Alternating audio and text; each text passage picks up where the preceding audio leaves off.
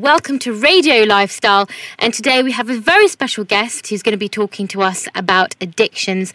His name is Dr. Robert Lefever. Now, Dr. Robert is regarded as the pioneer of addiction treatment methods and rehab centres in the UK. And for the last 26 years, he's worked with over 5,000 patients suffering from stress, depression, and various other addictive behaviours. And he's also worked with well known names, celebrity names, including Clarissa Dickson Wright from the BBC, and also David Yelland, who's the ex editor of The Sun. So thank you very much for joining us on Radio Lifestyle. Thank you. How are you, Dr. Robert? In great shape. Thank you. Fantastic. Now, um, I'm sure you're aware that um, we all have our own different interpretations, our own different meanings of what the word addiction really means. So, for the sake of clarity, what, what do you mean by the word, by the term addiction? It's the inability to predict what will happen after you take the first use of a mood altering substance or process in any day. So, in other words, people will say, well, yeah, I always get smashed uh, because that's what I intended. But the, the, the addict is someone who says, I, I don't know whether um, you know I'm going to go off into a binge or whether I can just have two and put it down or whether I'm going to wake up in the street or in someone else's bed or in prison or I just don't know. Okay, and um, there are many, there are various types of addictions from drug to alcohol um, to gambling and, and workaholism. What is the most common um, type of addiction that you've worked with? Nicotine addiction. Nicotine, so tobacco, smoking. Yeah, it's the one that people don't want to look at. Um, they don't mind looking at alcohol consumption after a time if it's causing a lot of damage. They don't mind looking at drugs because they'd like to keep their cannabis, but they don't mind giving up the, the heroin or the cocaine if they have to. Um, they don't really want to look at sugar and white flour as the basic underlying addictive substances in eating disorders. But nobody wants to look at nicotine. They just call it cigarette smoking. They don't call it nicotine addiction, which is what it is. And why do people develop addictions to, to, smoking? I mean, if that's the most common one that people come to see you for.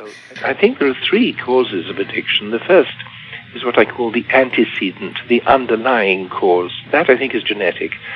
Some of us just have a genetic predisposition towards having an addicted nature. People talk about an addictive personality. I don't think there's any such thing. Um, we all have our own personalities, but some of us have an addicted nature. It runs in families. And if you look at my family, for example, my mother's mother was alcoholic, that killed her. My father's father was alcoholic as well. My mother was spherical. She was five foot two and 15 stone. Um, i am an addict myself. I've handed it on to, to some of my children, mm-hmm. and, and so on. So it, it runs in families. Um, so that's the antecedent cause. The next one is trauma. Something wakes up the need for mood alteration there's some form of abuse or abandonment or some traumatic episode that says, hey, I've, I've got to, I've got to change the way I feel. I've, I've got to, I've got to, I've got to. And then the third is exposure. Now, that is, you know, we, we, we use whatever's available. Um, I'm afraid it's rather sad, really. Um, I've never used cocaine. there's a very good reason for that. I'm too old. That, that's what's sad about it. It just wasn't around in my childhood in my children's generation, it was all over the place, and, and certainly now it is as well. But yes. In my generation, I, I had no choice. I, I couldn't go and get blasted on cocaine or heroin or anything like that. It just wasn't there. So we went into, into alcohol or nicotine or gambling or the things that were available. Now so, then, if you want treatment, you have to do those three things in reverse. Um, if you really want to have an addiction problem, you want to get it nailed, you've got to be abstinent. You, you can't afford just to try to drink sensibly. That, that doesn't work for those of us who've got an addictive nature. So you've got to start with being abstinent from anything that you're hooked on. And I'm sorry, that does include alcohol and it does include cannabis. So you mentioned that you had an addiction problem yourself. Yes. Could you tell us more about that? Well, I didn't see it. Everybody else saw it, but I didn't. Um, I was 47 when my wife was sitting in front of a divorce lawyer and I went straight round to our doctor and I said, well, What's the matter with Meg? And he said, No, it's, it's not Meg, Robert, it's you. Well, you could have fooled me. You know, I, I still had a full time job as a GP. I paid the mortgage. I, you know, looked after the children. I didn't beat them or whatever. You know, and um, I, I couldn't see what was the matter. Um, I thought, you know, because I was married, then everything was fine. Mm. Well, it was for me, but it wasn't for Meg. And so she just got thoroughly fed up with my craziness. You know, I'd go off on one madcap scheme after another. I just said, everything you do in your life always involves me in more work. And that's true. Um, you know, I took her for granted, and that's not acceptable. Uh, but also, I did lots of other very stupid things. I, I bought a farm and became a, an expert in early weaning systems of pigs. And I'm a GP, for heaven's you know, I stood for Parliament. Well, people do, and it's a, it's um, a full-time profession. But I was doing it sort of part-time, just trying to be the great, wonderful Robert, which I'm not. I was still singing professionally. I, you know, I understudied at Glyndebourne and I, I sang at Sadler's Wells. Well, that that was fun, but again, I was doing too much of it. And did I want to be a real doctor, or did I want to fiddle about in all sorts of other people's work? Mm. So I did a lot of addictive things, and my eating disorder was the thing that everybody else knew, but I didn't. My weight used to change by 50 pounds up and down every year. My gosh! always on a diet, and the most I've ever lost um, was two stone in three weeks. And the most I've ever binged, you know, sometimes I'd sit down at the table and, and wouldn't get up for about three hours. You know, I'd eat whatever was, what was, was there for my supper, then I'd go into the fridge and I'd eat the leftovers from previous days, even if it had icicles on it. Then I'd have a peanut butter sandwich, then I'd, and, and so on and so on and so on. You yeah. know, I just couldn't stop once I'd started. That is definitely very excessive. So you, you, did you say you put on two stone in three weeks? I took off two stone in three weeks. I just starved myself and exercised myself silly. And I came back and said to my secretary, "Ta-da!" And she said, "You're ill." Well, I didn't see it that way. I thought it was wonderful. And you know, I used to smoke 30 cigarettes a day when I was looking after patients on the heart ward. Now, if that isn't absolutely plumb crazy, I don't know what is. So, how did you overcome? Are you completely cured from your addiction? How have you helped yourself? I think the only thing that ever helps an addict is pain. So while, you know, other people are bailing me out from my problems, they're covering up my messes, they're covering up the times that I failed to do this, that, or the other, they're helping me with my financial situation or whatever, they're not actually helping me. They're getting me out of legal problems. That's not helpful. Because the only thing that's going to make me change is pain. When I say, oh, I can't go on with this, I really can't go on with this then I can be helped because I'm listening. Prior to that, I'll find all sorts of rationalizations, excuses, you know, reasons why it's perfectly okay. I, am not an addict. I, you know, I just didn't see it. With pain, yep, I had to see it. And do you feel that you are? Do you would you classify yourself as somebody who has who's completely cured, or uh, would you say you're still working on on that in yourself? It's a it's a continuing thing. Um, I haven't used any addictive substance or process for 28 years. Uh, and that doesn't mean I'm not an addict anymore. I've still got the genetic predisposition, same as I'm still allergic to dust. Now, for my short sight, I had an operation on both my eyes to take out my cataracts and put in plastic lenses. Wonderful, ta-da, I'm cured, insofar as I'll, I'll never have to wear specs. But there's no such thing that you can do for an addiction you know, doctors imagine that putting people on methadone cures their addiction. It doesn't. More people die on methadone than die on heroin. Mm. It's a very dangerous drug indeed. They reckon giving people antidepressants yes. is going to help them. It doesn't. Antidepressants are major addictive drugs to people who have an addictive nature. They're not addicted to everybody, The same as alcohol isn't addictive to everybody. Lots of people drink alcohol, but that doesn't mean they're alcoholic. Absolutely. People like me cannot afford to have antidepressants they, they are major addictive drugs and they cause a lot of damage. I think I think you're right. There certainly seems to be um, a common trend um, amongst people with with very casual drugs like things like Nurofen, painkillers, as well as antidepressants. Because I think it's because, and I, I'll get your opinion on that in a second, but because I think they're so easily available that it's so easy for people to be hooked onto it. Um, What's your thoughts on that? Well, as far as the addictive prescription drugs are concerned, um, doctors are trained, as I was myself. You know, I had excellent training at Cambridge University and the Middlesex Hospital. We're trained to prescribe. In six years of university, I had not one lesson on counselling, and I'm a GP. it's, it's extraordinary. Not one lesson, and I had not one lesson on addiction. I was told, you know, this is liver disease caused by alcohol consumption. This is what happens when you take a heroin overdose. I was taught all the medical side of it. But nobody ever taught me what, what addiction really is or what I could do to help people. Now, I think this is important because if there are any medical people listening, uh, they might know that to see one case of Crohn's disease, which is inflammatory disease of the bowel, mm-hmm. you have to be in general practice for six years. To see one case of a pheochromocytoma, which is a tumor on the adrenal gland, you have to be in general practice for 200 years. Oh my gosh. But every, every GP with an average list of 2,300 patients will have over 200 people with addiction problems, and they just don't see it. I asked the senior partner of a group practice of 11,000 patients recently, how many, how many people with alcohol problems do you reckon you've got? And he said, well, we've certainly got two. In 11,000, at, at 10 to 15 percent, and you can work that out, it's something like 1,500 or more patients that he's got in his practice that he simply hasn't seen or in the group practice. Because we don't. Doctors are not trained to do that. We're trained to prescribe. Yeah. We're trained to prescribe. We're trained to prescribe. What's the solution to this problem? Another drug. Now, this isn't just the pharmaceutical industry pushing it. It's also we doctors thinking, well, what else could I do? It's what I'm trained to do. It's what I've got to do. I've got to help my patients. And what I'm saying, well, is it really help? Is it really the best thing to do? Now, what happened to me was a, a patient of mine um, said, I, would like to find out, Robert, if, if uh, this drug is mood altering. And I said, what do you mean, uh, mood altering? She said, well, I'm a, I'm a recovering heroin addict. I said, what? you can't possibly be. I know your father. We were at university together. Well, I am.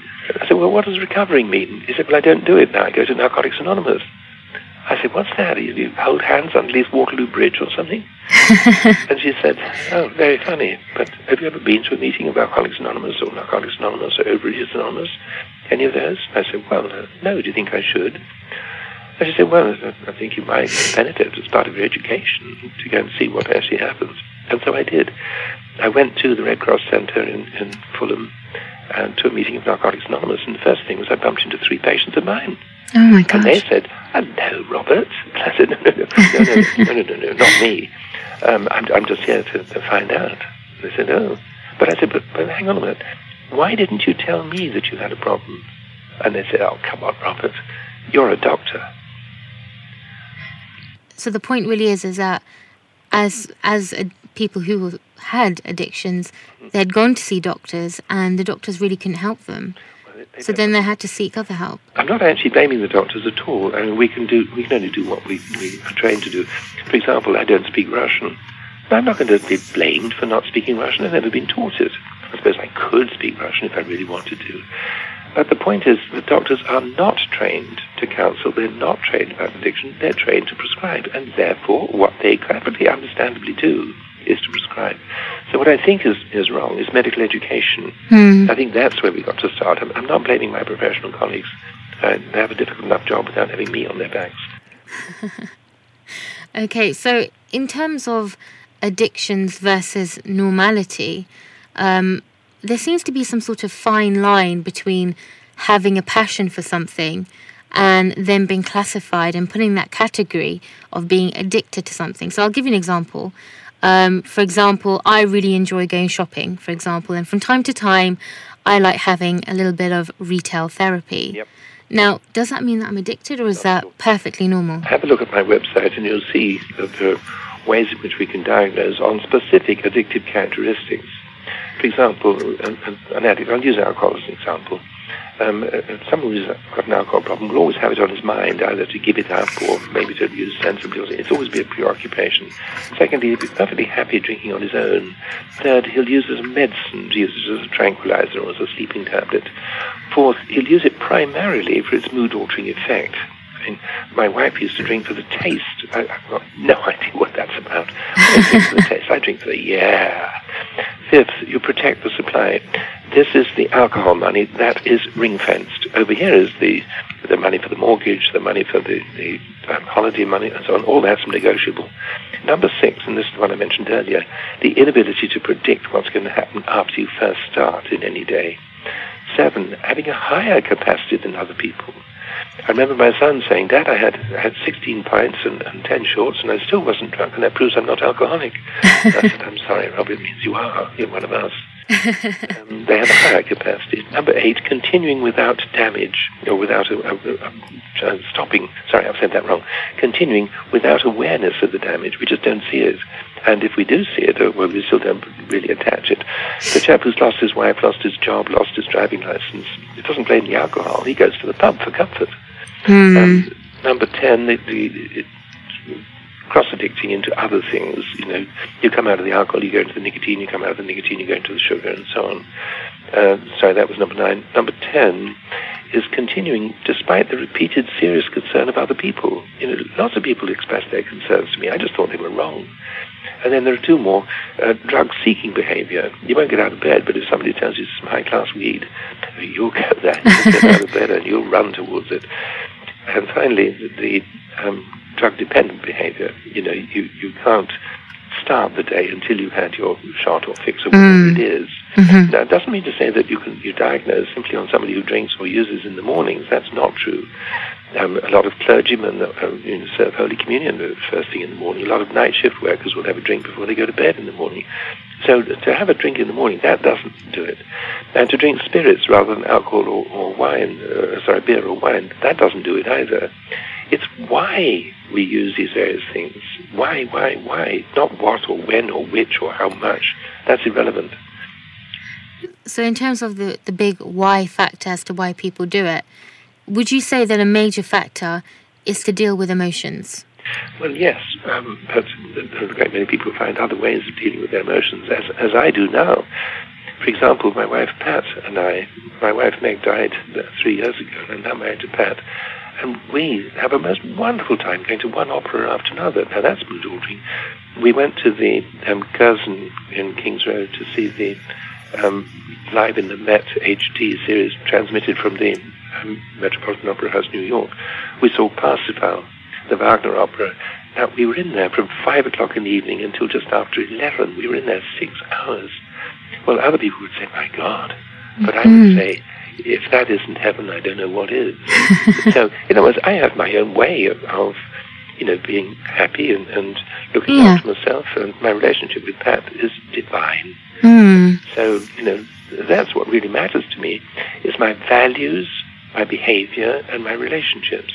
That's what I have to look at. And Absolutely. the active course of my addiction, that they were all over the place. Absolutely. And, and, and Dr. Robert, this will be something that you're probably very well aware of, but interestingly, nowadays there seems to be this modern trend, especially among, uh, among the younger generation, um, of addictions, which include technology addiction. So I'm talking about things like Facebook, mobile phones, computer games. There seems to be this trend of addictions to this technology phase that people are going through. What are your thoughts on this? Well, it's actually all part of workaholism. Work includes hobbies and interests and cults and sects. And again, people who use work to change the way they feel or use some passionate interest to change the way they feel, And that can be an addictive tendency. But we shouldn't, uh, uh, you know, confuse that with just doing something you enjoy. I mean, but what's worrying is that you're getting very, very young children being addicted to computer games at mobile phones. And when I say young, I'm talking about five years, five years old. Children are being exposed to, well, I mean, that's a whole different debate as to whether they should be exposed or not. But these days, whether we like it or not, there seems to be this trend where children at five years and onwards are actually addicted to mobile phones and Facebook and, and computer games and Nintendo and all this kind of thing. Isn't it worrying? I mean, is it worrying? Should parents be concerned? Yeah, they should. Um, they should be worried about that, and they, we should, you know, do whatever we can to get people to understand the nature of addiction how damaging it can be. But the very people to whom it's most damaging are the ones who least want to look at it. And this is the problem. You get problem families. Really, what we need to do instead of sort of putting cigarettes in plain packets and, and you know putting up the price of alcohol, we we need to identify those people who have the most likely probability of, becoming an addict in, in adult life. Now, the Scandinavians did some very good research on this on adoption. They looked at what happened 20 years down the line after children were adopted in the first week of life to know whether they had virtually no environmental influence apart from just the birth process itself. And what they found was that the, the chances of somebody developing an alcohol problem were 60% in the same sex parent. That's the sons of alcoholic fathers and the daughters of alcoholic mothers. And it went with the genetics, not with the environment in which they were brought up. And then That's the opposite sex parents, that's the sons of alcoholic mothers, the daughters of alcoholic fathers, it's 40%. And if both your parents are addicted, it's 80%. But it's still not 100%, which is interesting. It's not, you know, genetics is, is not an absolute hard, hard and fast rule. There are also environmental influences. There are also lots of other things. But unless we look at the genetic influence, we're never going to be able to tackle this type of problem. Some people like me, I am an addict. My name is Robert, and I am an addict. And I said that at half past seven this morning at a meeting where I was around lots of other people who also said, my name is whatever, and I'm an addict. And that helps us to learn from each other and to support each other. Absolutely. Each other. Absolutely. I mean, you've you've been on a very interesting journey, um, Dr. Robert. You now have your latest book out, which is called um, Notes of a Private Doctor. And in your book, you talk about three main areas. You know, betrayal, crisis, and bereavement. And these are all emotions, situations that most of us can relate to. Things that all of us go through. Absolutely. And when we look at betrayal, for example, which is the first section of my book, I think we all betray and we're all betrayed. And it's important, I think, just to come to terms with it. You know, I think that my um, my school betrayed me uh, by, you know, not allowing me to, to study music. Um, when I asked the headmaster, he said, no, um, music is for homosexuals and we don't have any homosexuals in this school. it's bizarre. The man's nuts. But um, I think I've also betrayed the school uh, there were plenty of things I could have done that I'd have made much better use of my time, whereas I was so resentful over that one issue that I let it damage everything else I was doing. So, you know, and people who uh, betrayed me. I'm the accountant who stole from me and ultimately led to my bankruptcy, which is not the sort of thing you want to happen at the age of 72 to mm. find yourself living in an old people's home. It's not good news at all. Yes, she betrayed me. But when I look at, did I betray my children? Did I work too hard? Did I spend too much time away from home on my grand schemes? Well, I think I did. I mean, you'll have to ask them. But I, think I did in, in, this respect. A lot of professional people do um, neglect their children while they're building their businesses and creating the security and providing the income. But and so it's, it's a difficult situation. But hmm. do I think I've betrayed? Yes, I did. Then the second part, part of the book is crisis. Well, that was really the story of the impending bankruptcy and then ultimately bankrupt. Um, I lost my home, I lost my cottage the country, I lost my job, I lost my friendships. Um, you know, people are not desperately interested in somebody who's not able to provide anything. You know, I lost my medical practice, I lost my pension, I lost my insurance, I lost, you know, you name it, I lost it. Yeah. And I say I, well, my wife was right beside me, Meg was right beside me and all of that. And so she lost it all too. Now, it isn't that she had no responsibility for, for you know, her own self, looking after herself, but really I'm so dominant. I'm, I'm so, you know, I can talk the hind legs off a donkey. And, mm. you know, I really did betray Meg over that, uh, not really caring primarily for her. I was looking after my staff, I was looking after my ideas, I was generating this, that, and the other, creating wonderful places and ideas and so on but not looking after my wife, and, and I'm ashamed of that. And, and, the crisis that brought me down obviously also brought her down. Anyway, then three weeks after I came out of bankruptcy, my wife died. Bang, just like that. Um, you know, she had a stroke. Um, an artery in her brain popped, and her skull filled up with blood, and she died. And that was not an easy time. You know, I'd already lost everything as I've described. I can imagine. And we were married for 48 and a half years. So how did you come through that? You know, there I was living in an old people's home, 70 miles outside London. I lost my culture. I'm a South Kensington animal. You know, I've, I've lived here and worked here for 45 years. Well, here I am back again. Um, we come through, I think, with our values. That's what helps us. It isn't just being as fortunate as I've been to marry again and to find somebody who's you know just happened to be with. Um, I was I was already on the way to really looking after myself again, despite really terrible times. You know, I lost a stone and a half in weight, um, not because I wasn't eating. I was eating well, but I was I was trembling the whole time. I lost. Um, I got frozen shoulder. I got pain in the back. I collapsed a vertebra um, from osteoporosis. I, my blood pressure went up. My pulse rate became irregular. You know, all these things are stress symptoms. And I certainly had all of those, and it makes me very understanding of other people of who have that type of symptom. Yeah, I mean, I think I think the three areas um, that are in your book, and it's a very, very interesting story that you have. Um, we can all relate to it, absolutely. So, if any of our listeners are interested to um, get a copy of that book or find out more, um, then log on to www.notesofaprivatedoctor.com. And if you're interested to find out more information about Dr. Robert or indeed want to contact him to discuss any addiction issues, whether that's for yourself or for somebody that you know, then you can contact him through his website on www.dr-robert.com. And his book, Notes of a Private Doctor, is now available from Amazon. Thank you very much uh, for your time, Dr. Robert, today.